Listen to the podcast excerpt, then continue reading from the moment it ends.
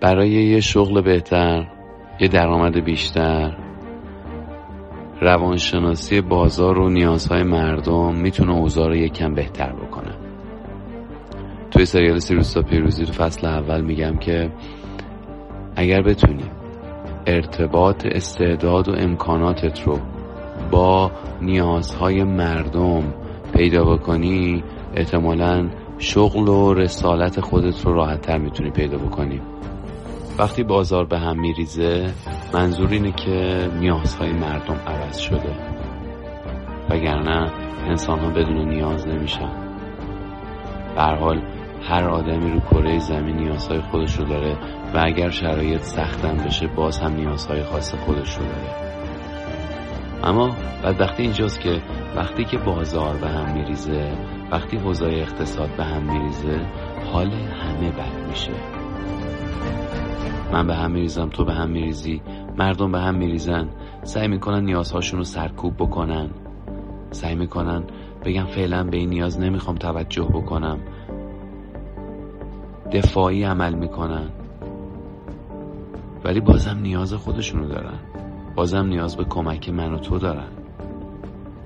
تا اینجا مشکل اینه که تو این شرایط تو هم به هم میریزی و چون از آگاهی دور میشی، خودت هم مشغول حالت دفاعی میشی و از نیازهای دیگران و از تغییر نیازهای اونها بیخبر میشی و بعد فکر میکنی دیگه هیچ بازاری، هیچ نیازی، هیچ کاسبی وجود نداره. وقتی تغییر ایجاد شد، حالا وقتشه که تو با استقرار درست، با آگاهی بالا، با آرامش حداقل بازار رو بررسی بکنی، روانشناسی بکنی، بگی چند ماه بعد، چند سال بعد چه اتفاقاتی پیش میاد، از مردم بپرسی، با مشتریات حرف بزنی، روانشناسیشون کنی، پای درد دلاشون گوش بکنی، مشکلاتشون رو تایید بهشون بدی، بفهمیشون و بعد یواش یواش اون ایده لازم ساخته میشه. حالا از بین ایده ها چجوری انتخاب بکنم؟ استعداد و امکانات خودم رو ببینم، علاقه خودم رو ببینم. یکی دیگه از اشتباهات آدما توی فشارهای اقتصادی اینه که میام میگه دیگه علاقه مهم نیست، دیگه مهم نیستش که ما چی داریم، مهم اینه که مردم چی میخوان.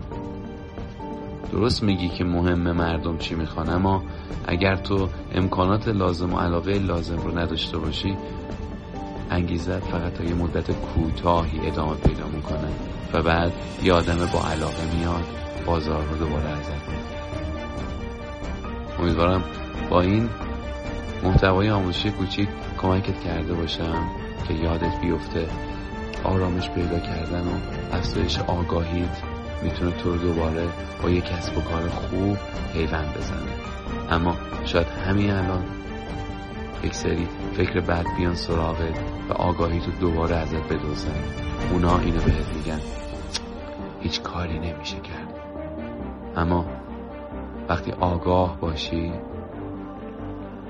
یادت میاد که همه آدم ها توی سخت‌ترین شرایط دنیا هم یک سری نیازهای به حق دارن و کاسب خوب، حلال خور خوب، تاجر خوب اونیه که به نیازهای خودش و مردم با یه چشم نگاه میکنه.